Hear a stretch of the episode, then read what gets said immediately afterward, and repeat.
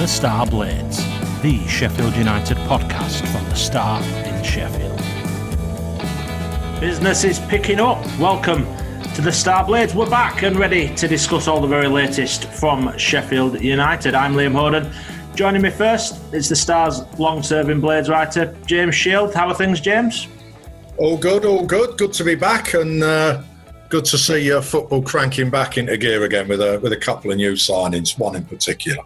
Yes, yes, we're, uh, we'll certainly touch on that, and we're all certainly delighted that this break's not going to be too long. Um, and joining us, completing the Stars United writing duo, Danny Hall. How are things, Danny? Not bad, mate. How are you? How are you? I'm all right, thank you. I'm all right. See, I, I, my, I don't know whether people know my main role is covering Doncaster Rovers, so I've not had any football to cover for nearly six months now, uh, and uh, looks like their first game is going to be next week. So it's uh, I'm, I'm I for one I'm delighted that uh, that football is, is well and truly back, and it is going to be Keep back. you out of mischief, Liam. Keep Yes. you out of mischief. Yes. Uh, just Unfortunately. yeah, yeah. Just to let you know, we are recording on a uh, video conferencing site. So if we do experience any audio issues throughout this, we do apologise for that. Um, first of all, uh, we're we're just a couple of hours out from the release of the uh, Premier League fixtures. Uh, Danny, what's your initial impressions of the fixture list for, for United in the coming season?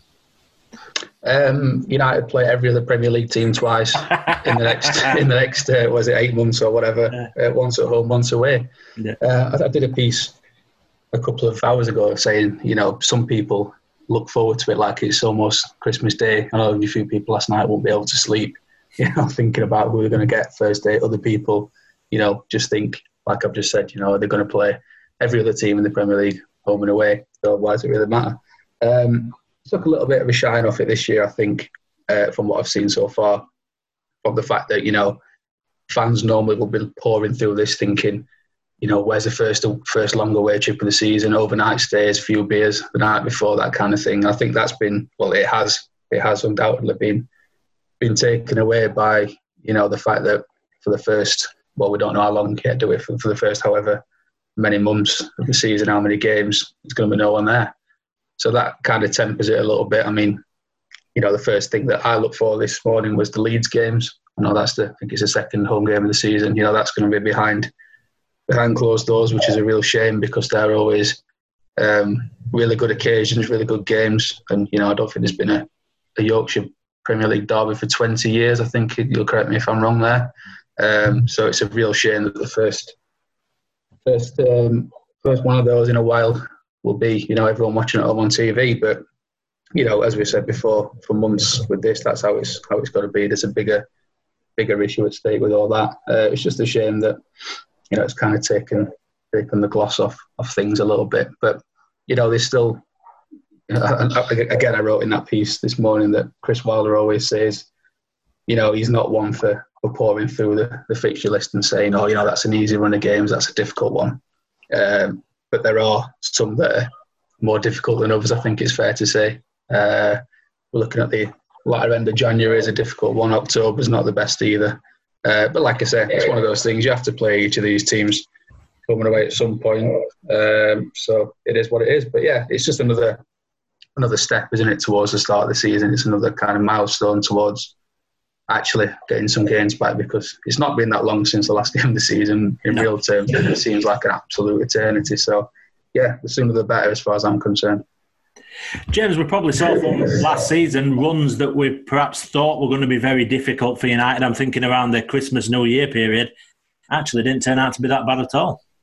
we can say it as journalists. Some games are eminently more winnable than others. If Sheffield United had started the season, for example, playing Liverpool, Manchester City, Arsenal, Chelsea, and Tottenham Hotspur, I think Chris Wilder would have probably been a little bit worried because what you don't want to do is is go into October as it is now and, and potentially have only one or two points on the board. But as, as Sheffield United showed last season, it, it, really is so impossible to predict because nobody, uh, you know, nobody who looks at these things, nobody whose job it is to try and analyse how the season will unfold, all these terrible com- supercomputer things that I know I shouldn't say it because we like talking about them, but you know, just spew out stuff and nonsense. You know, the, the supercomputer didn't predict that Sheffield United were going to be challenging for a, a place in Europe come the end of the campaign. So, you know, I, I, think the really interesting for me is there's two things that I've looked at, and one is you've I've, I've, tried to sort of judge when fans will be allowed back in the stadiums, and you know, look at the games around them because I I think we will get to a point next season when fans are allowed in. That's obviously happening in non-league. The mm. other thing as well that I think Chris Wilder and his coaching staff will be looking at because I'm I'm damn sure that although as Danny quite rightly said, Chris says on you know numerous occasions, I already know what the fixture list is. We play everybody twice. I'm absolutely certain they'll be looking at it in more detail than that. Absolutely certain of it because they're football fans like the rest of us. So there's one really interesting thing for me, and that is when you look at when the European competitions are scheduled and there's I think there's five occasions before the end of February where Sheffield United play teams who will just have been involved in European competition or who will have been if they if they progress to the knockout stages of either the Champions League or the Europa League. And I think it's fair to say that people like Pep Guardiola, Jurgen Klopp, and Frank Lampard they are quite prone to you know sort of I don't know, jigging about their squads to making changes to their starting 11 before and after those games. Some of those will be enforced, some of those will be because they're trying to guard against fatigue. And, you know, I think Sheffield United will look at those games and think potentially, potentially, you know, the fact that Liverpool, Manchester City, and Chelsea and Leicester City, the other one in the Europa League, will have been involved in these competitions, just gives them a little bit more of a more of a fighting chance in those games. Mm we've not had a massive amount of opportunity to kind of reflect on last season on uh, on this podcast, um, but now we've had a sort of a few weeks where we can kind of digest things and, and, and look back. How do we assess it? It seemed to end. It, it, it was unfortunate the way it ended. Really, I think I think that's that from my perspective. It looks like you know what would have been an amazing season we got like on paper an amazing season. Just had that bit of a disappointment because it kind of ended with a little bit of a whimper and that European dream kind of fell away. How do you look back on it, James, uh, uh, as a whole? Yeah, absolutely. I mean, listen, first off, it was. It was an amazing season. To finish ninth in your first season back in the Premier League after 12 years, absolutely phenomenal. Uh, so, full credit to everybody at Sheffield United for that. I think we've, we've got to say that. But yeah, you're absolutely right. I think the end of the season was disappointing. I think it's fair to say they didn't get to grips with the sort of the challenge of playing behind closed doors, perhaps as quickly as they would have liked.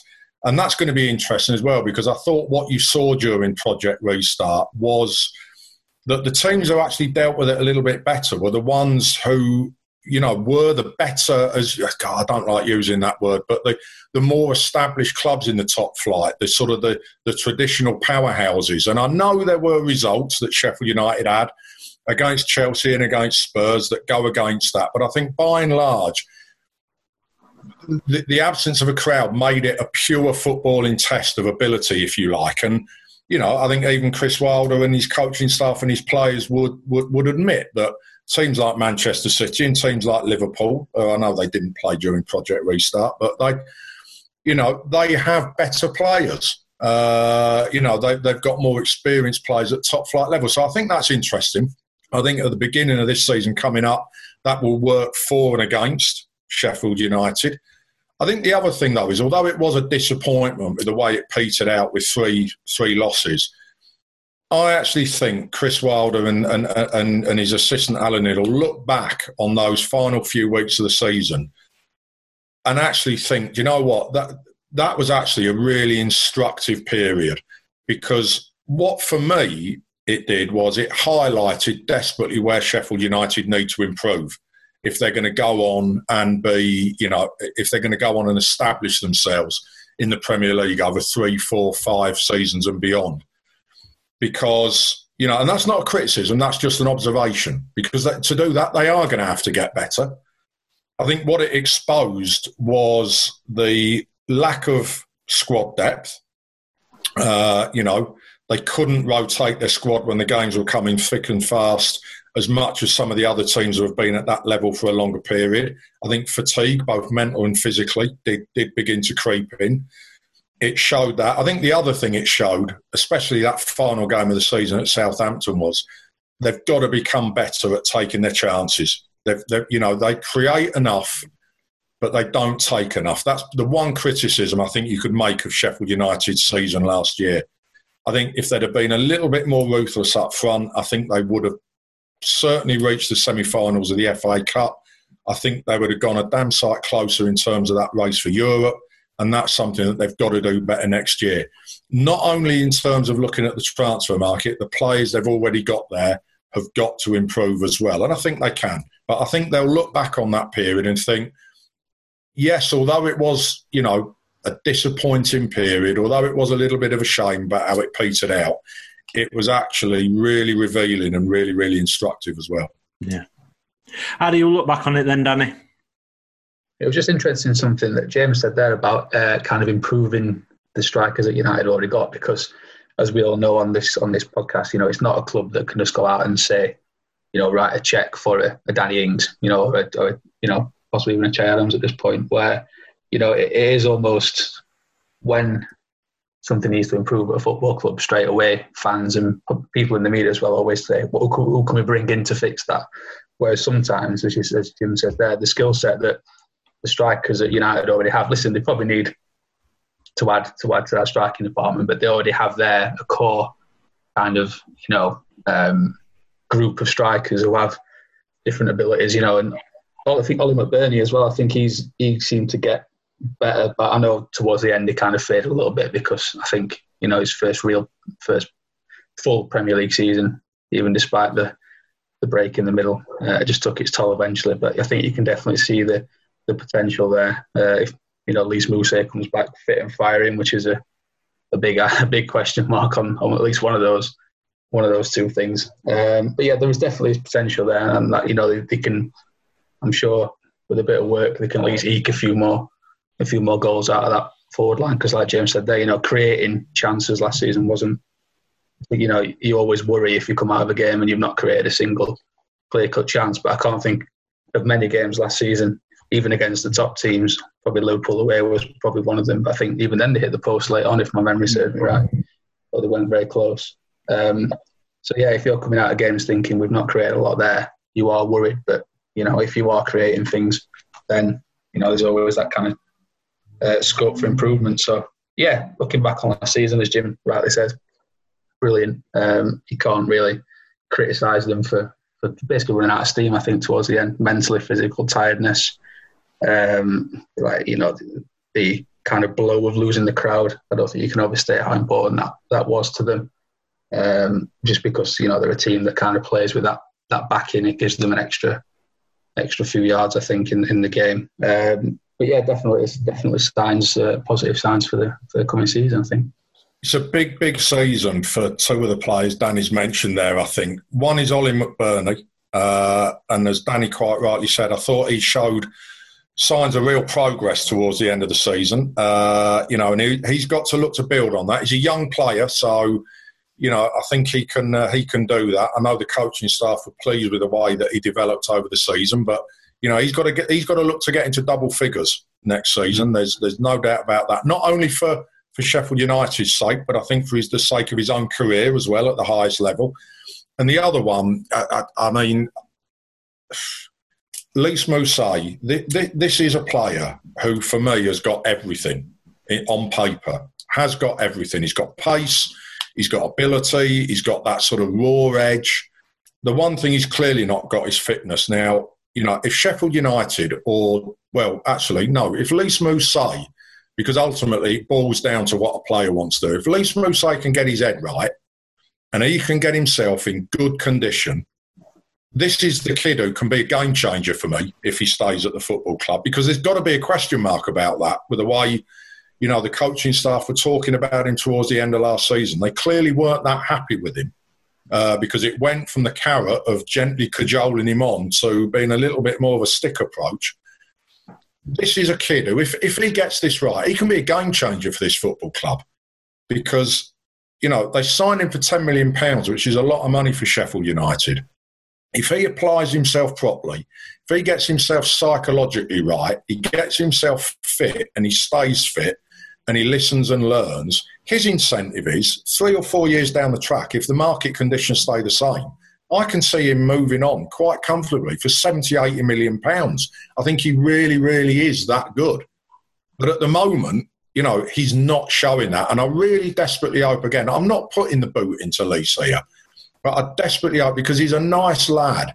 And I really hope for his own sake as well, as, as well as for the sake of the football club, that he comes back, looks at what I did, looks at what he did last season, and thinks, do you know what? Other than a period over the autumn, you know that that really wasn't good enough, and and I've got to change the way that I. Uh, I've got to change the way that I manage my own career because ultimately it does boil down to him.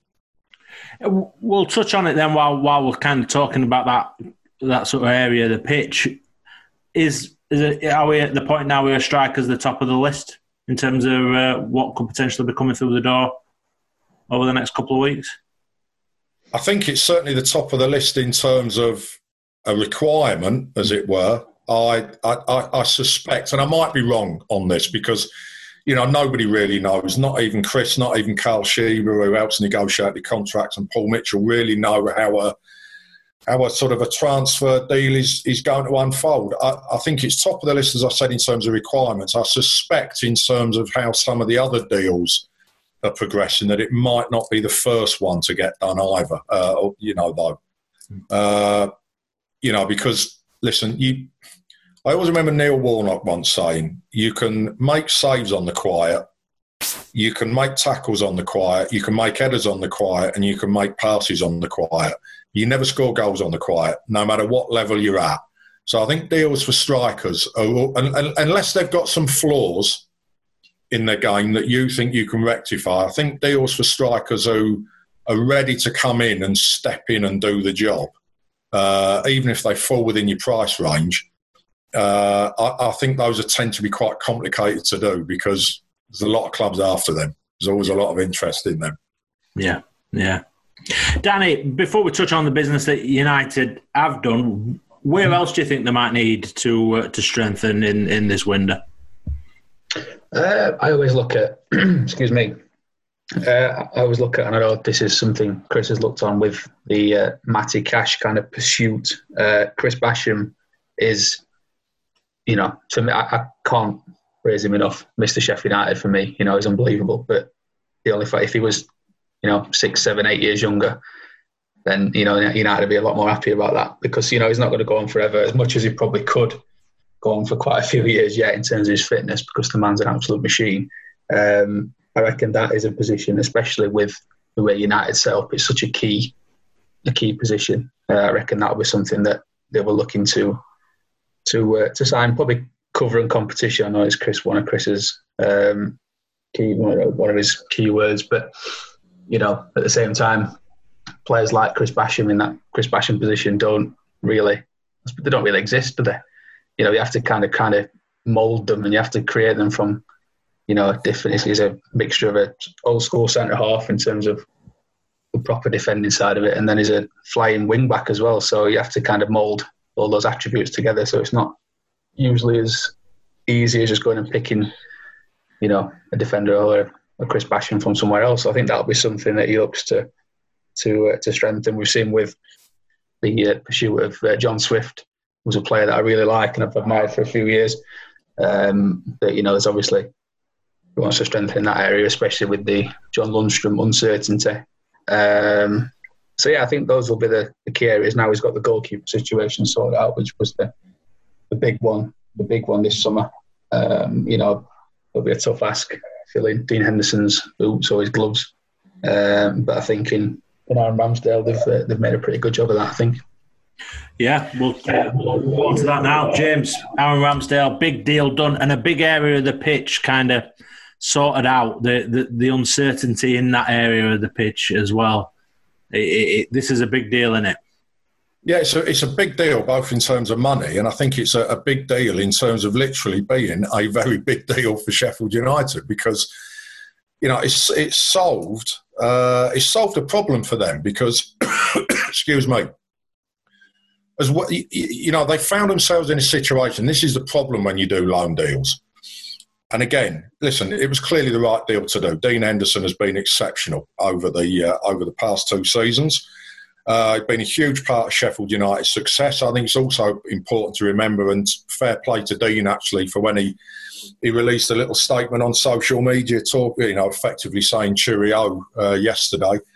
I think Sheffield United have done an awful lot for Dean Henderson as well. I think it's I think it's important to remember that, but you know, when you're in positions like this, almost the better Dean Henderson did and the more Sheffield United improved Dean Henderson, in the sense, the bigger the bigger the problem it created for them because it made it less likely that they were ever going to be able to sign him. And, I, you know, by, by, I think probably by January, it was pretty obvious that, you know, by that point, his career had developed uh, at sort of such a pace that he was no longer within that price range, and he was clearly always always going to be going back. So you know, I think understandably so, the first preference around April time was to bring Dean back. But I think it was important they got this deal done now because all it would have done was was parked a problem. And Aaron Ramsdale, I think, can, from what we've seen of Aaron over the past couple of years, and speaking to people who were involved in the academy at the time when Aaron Ramsdale came through at Sheffield United, of course, before he went to Bournemouth, I don't see any reason. I think he's got, you know, many, a lot of the same attributes, a lot of the same qualities as Dean Henderson. And I, I, I don't think there's, you know, well, I know there's a lot of people within the game who think that within five years' time, it, you, you could be in a situation where it's Dean Henderson and Aaron Ramsdale battling it out to become England's England's number one goalkeeper. Uh, but they needed to get that deal done now. If they if they'd have parked on that, you know, and thought, you know what, we might look at this at some point next summer. I think it's clear that Aaron would have probably left Bournemouth anyway, but he wouldn't be at Bramall Lane. He would have been at Aston Villa possibly or somewhere else. Sheffield United have got a really, really promising young goalkeeper on their hands, possibly one of the most exciting young goalkeepers in the country. So I think it was a good deal because, most importantly, he is their player now. And that is absolutely key if Aaron Ramsdale, you know, improves as we all think he will do, if he gets better, the work that Sheffield United put in with him, they will reap the benefits of. It won't be Manchester United that reap the benefits of it. It will be it will be Sheffield United, and I think it's a big big part, you know, of of, of Sheffield United's development as a club. They needed to get a good a good goalkeeper in, and you know what? The nice thing is, I will say, I think with Wes Foderingham there as well, that, you know, as Danny just mentioned, covering competition, I think they look really, really strong in that department now because, you know what, people can laugh at Scottish football all they want. I, I, I don't. I, I love it. Wes Foderingham has been at Rangers for the for the past few years. He's played in old firm derbies. You know, I think just when you represent a club like Glasgow Rangers, a lot of people in the Premier League can get sniffy about the Scottish Premiership all they want you've got to be a special player to last at somewhere like Rangers or Celtic for that long. He's, he's clearly got something about him, that kid. Something James said, Danny, about Aaron Ramsdale. He is Sheffield United's player, but that applies in more ways than one, doesn't it? There's a special connection there as well. Absolutely. I mean, just thinking of the difference between Dino and Aaron Ramsdale at the minute, you know, with with Dino, you know, Sheffield United bought a two bed semi. Added an extension to it, put a swimming pool in the back garden, and they've ended up making it a hell of a lot more valuable than it was. And at the end of the day, it's not their it's not their asset.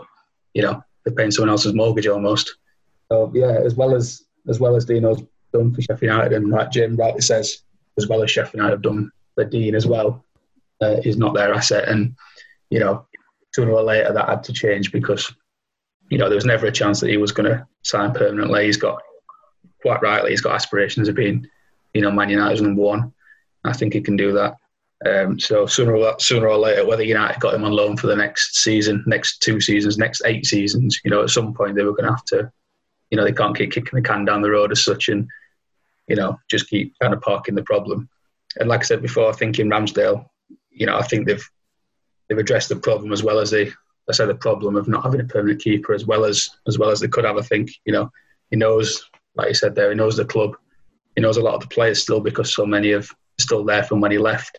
Uh, he knows the he knows the league as well, which is important. I know he's only had a single season there, but you know, with some of the other targets that Sheffield United were were linked with, you know, from abroad, you know, if they had gone for them and they'd come in, um, how long would they have taken to to adjust to life in the Premier League? We've seen with keepers before. You know, even you know De Gea at Man United. You know, he had a a bit of a tough time, didn't he? Kind of acclimatise into the to the Premier League. So would that have happened with some of the other targets? We, we just don't know. And I don't think, from Sheffield United's point of view, they could afford to kind of take that risk. So you know, they knew they knew about Aaron, they knew about his his ability. Importantly, they knew about his character as well. I know, as James said before, Darren Ward spoke very highly of him.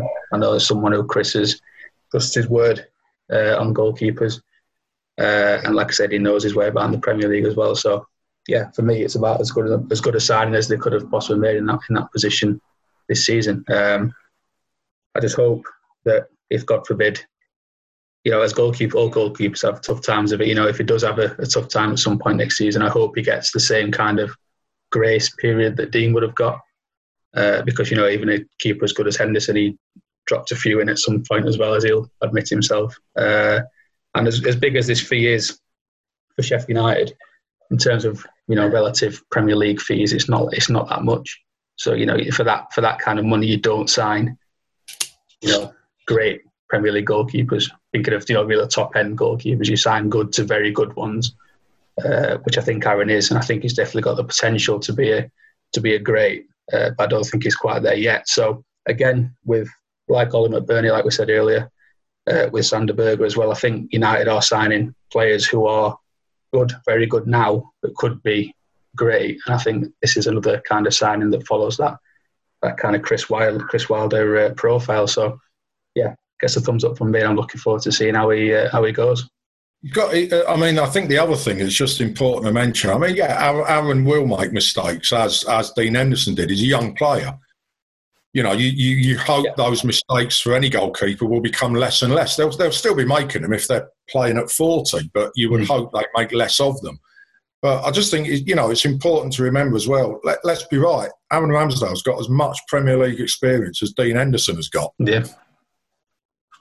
Yeah, definitely. More, I think, because he didn't miss two games last season. Is that going to be the big thing then this these next few weeks, James, in terms of depth now? And and how many do you kind of see coming through the door? What have there been indications that you've got uh, from from Chris Wilder and uh, and other people at United? I, I, think we're possibly looking at about three, maybe four more, uh, and I think they'll need that in terms of numbers.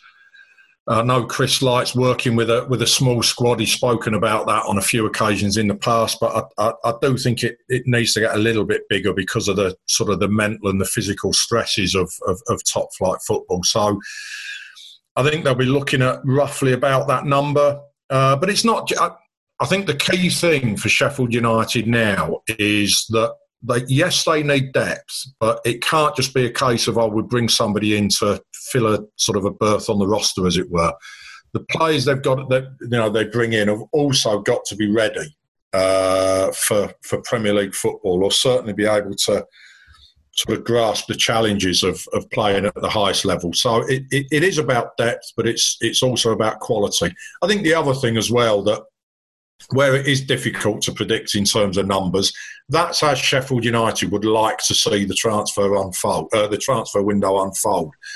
But of course, you know, I don't think anyone would be too surprised if there was, you know, at, at some point in the window likely to be uh, likely to be interested in, in, in, a player that's already there that, that, that Chris and, and Alan Knill, his assistant, don't want to lose. So you know the, the plans have got to be flexible and, and fluid to some degree because you know you, you can you can never say never in football can you? You know nothing nothing lasts forever. Nobody's you know nobody stays at a football club in, perpetuity.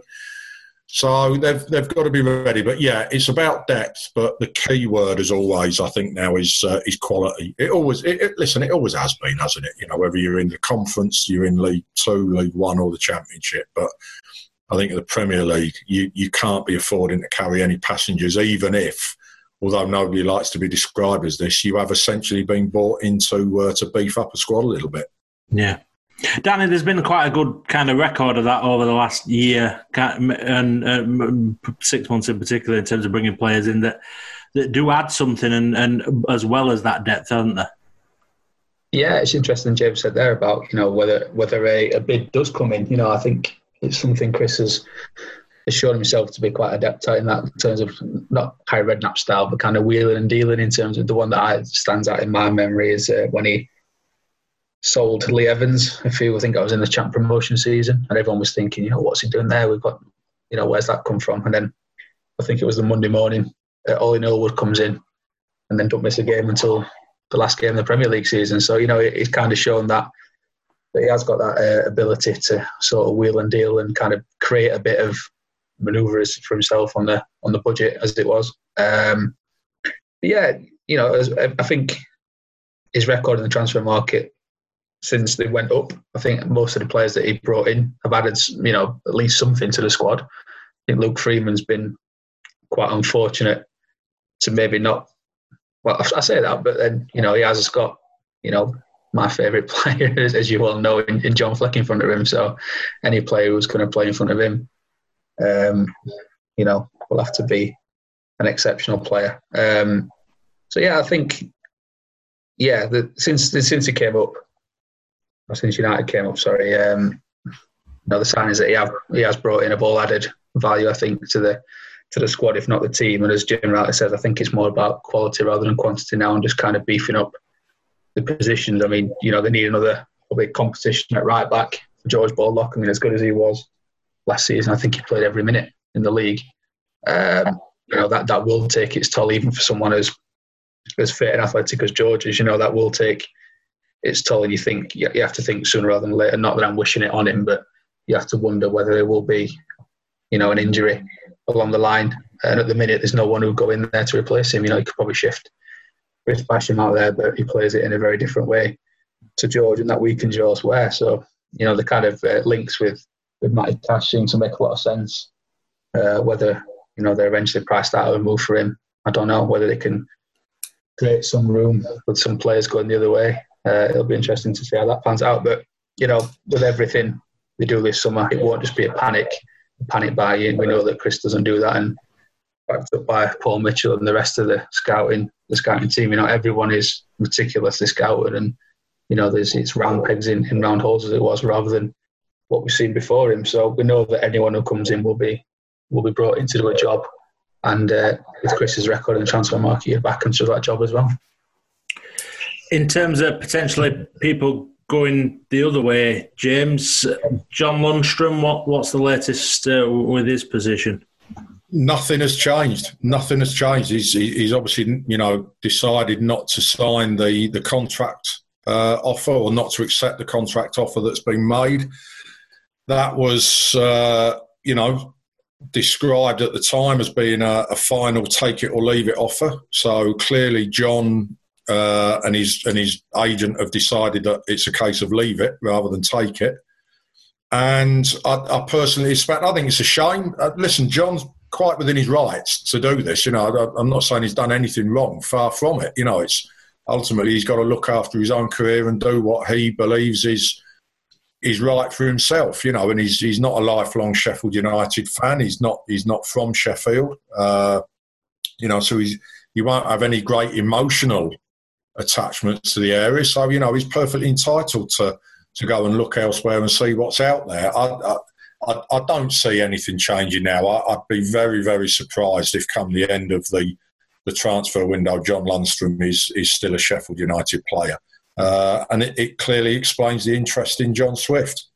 Clearly explains the interest in him. Uh, you know, so yeah, I, I, I, honestly don't see that one changing. It's a shame, but you know, the king is dead. Long live the king.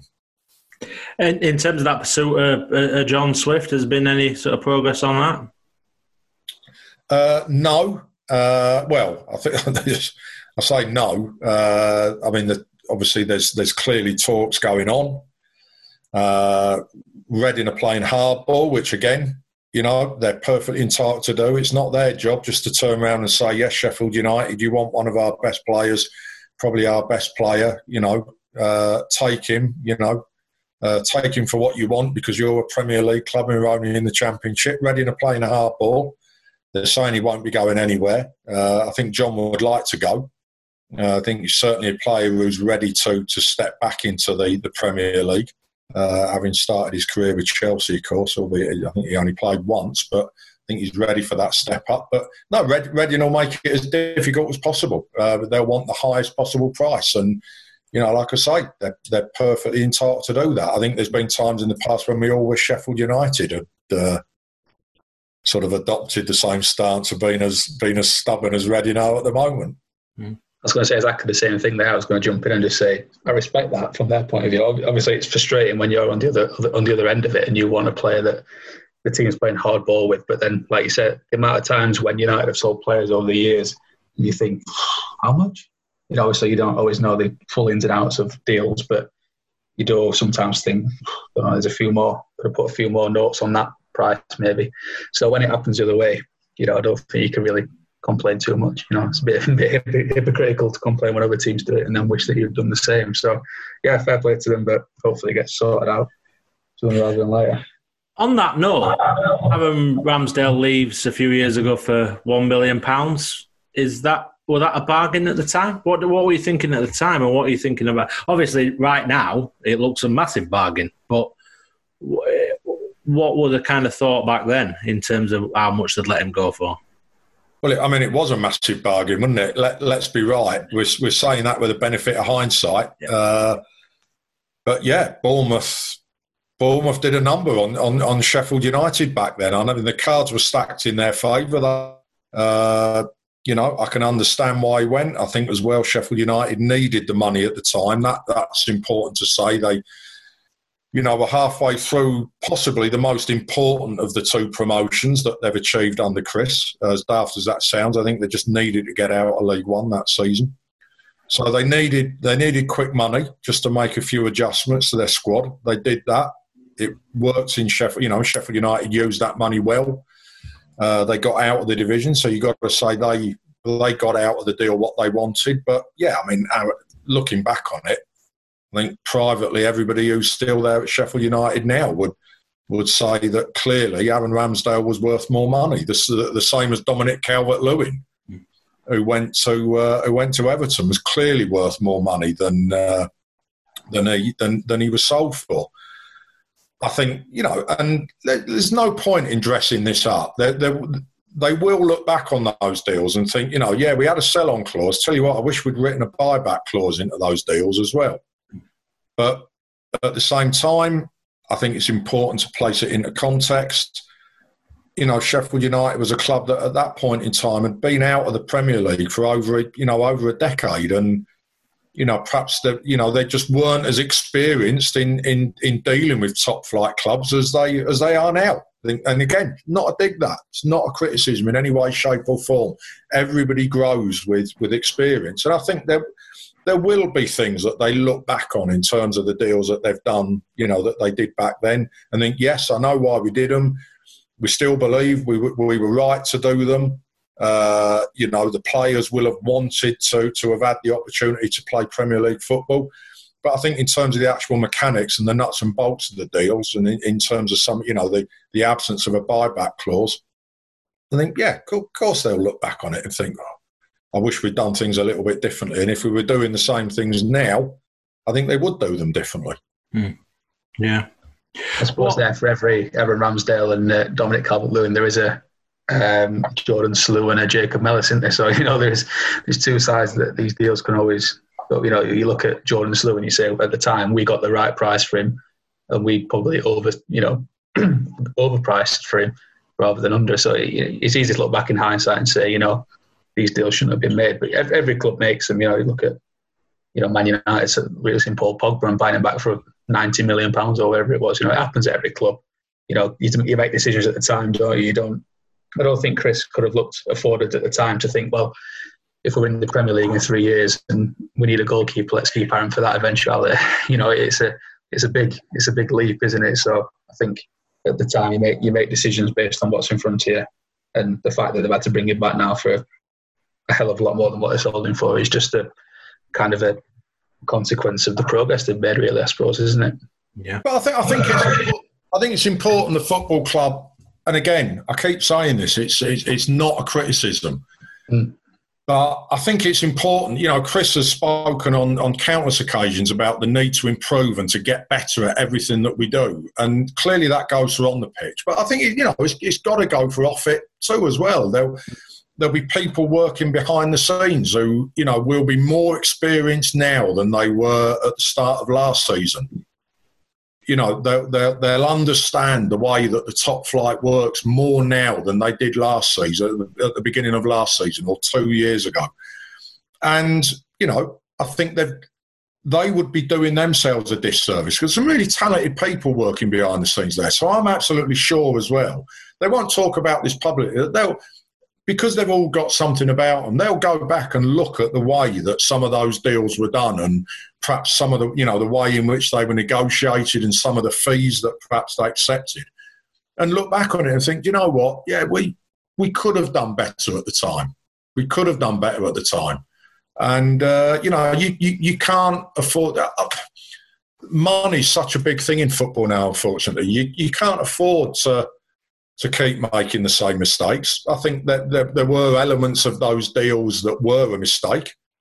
Uh, I think there are elements of those deals that made perfect sense. Nothing's black and white, but you know it's important in terms of the way that Sheffield United do their business that they that they get better as well. But equally, the same goes at, at, at Bournemouth or Brighton or or Leicester or, or, or Chelsea. You know they, they've got to look at ways in which they do sort of transfer dealings better too. So it's not a it's not a dig, but you know, I think it's important to recognise, and as everybody does, I'm sure, that as brilliantly as they've done, Sheffield United aren't perfect.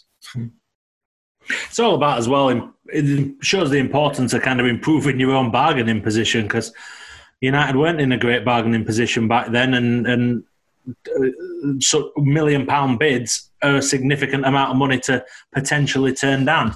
Right now, if somebody comes in for one of the better players, as we talked about, there's a possibility of that. They're going to be in a very, very good bargaining position, and uh, that to at least ensure that they're getting good value for the for any players that that they move on. But season rapidly approaching. We're just about three weeks out now. What what does pre-season look like, Danny, for uh, for the Blades?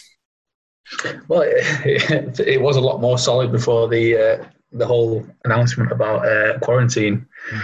uh, came about, I think that last I heard that had thrown a few spanners in the works uh, in terms of uh, getting over there and getting more importantly getting back. Um, it's just it's just, just a strange period, isn't it? In terms of everything being so condensed. I mean, we're used to to pre-season being such a long kind of draw. I, I said we're used to it, like we have to do anything in terms of running or anything like that. But uh, you're just used to it being such a long kind of drawn out process, and the first game seems so far away when you know the, the pictures come out of the first day of pre-season. Um, but now, you know, it seems to be a lot more um, you know thrown together almost in terms of time frames and that kind of thing. Um, yeah, there will be obviously there'll be games. You know, it's just kind of I think dotting the i's and crossing the t's as to where they are played. Um, you know, Chris will have options. He'll have many different options for um, you know all eventualities in terms of what's going on in the world at the minute.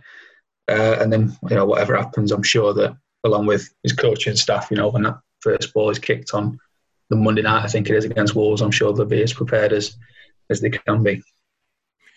James, it's for United, it's kind of just about kind of bringing themselves back up to the level. They'll not, they'll not dropped, lost a lot of the fitness that they had, and they'll certainly benefited from that bit of a rest after that congested period. But this is not going to be a pre-season where there's going to be a lot of hard running and, and things like that. They're already going to be at a, a certain level that's just about topping them up. Yeah, I, I, I, think hard runnings. I mean, listen, there, there, will be a bit of physical conditioning work going on, but you know, you looked at them at the end of last season. I, I think that's the, the last thing that they they need at the moment. So I think this pre-season will be slightly different in terms of the sense that clearly they'll be doing fitness work. Clearly there'll be work going on in terms of the conditioning.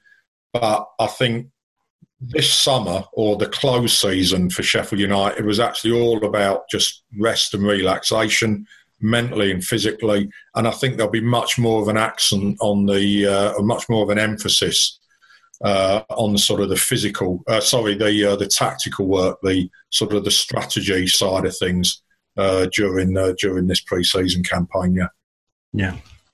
Well, it'll come round soon enough, and that's pretty much it for this episode of the Star Blades. We'll be back on a weekly basis from now on, at least, bringing you uh, a, a new episode and plenty of discussion as we ramp up towards the start of the season and then get up and running with what's going to be a very, very busy campaign, another condensed season after the uh, the very, very condensed restart. But make sure you subscribe to the podcast on Apple Podcasts or wherever you get your podcast from so you don't miss an episode. You can also leave us uh, a voice message via uh, a link in the description to this podcast so you can send us your questions or comments. We'd, we'd definitely love to hear from mm-hmm. you. You can also send them to us on Twitter at the Star Blades and also on Facebook via our dedicated Sheffield United Facebook page, which you'll find if you do a quick search. And of course, head over to thestar.co.uk for the very best, unrivaled, unparalleled news, views, and analysis of all things Sheffield United. While you're there,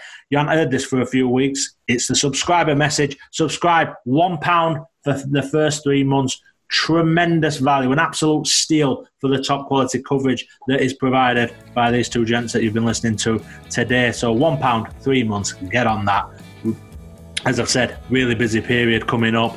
You don't want to miss one little bit. But for now, I'll say thank you very much for joining us. Take care, and we'll speak to you again very, very soon. Thanks very much head over to thestar.co.uk for all the latest news, views, and analysis of all things Sheffield United.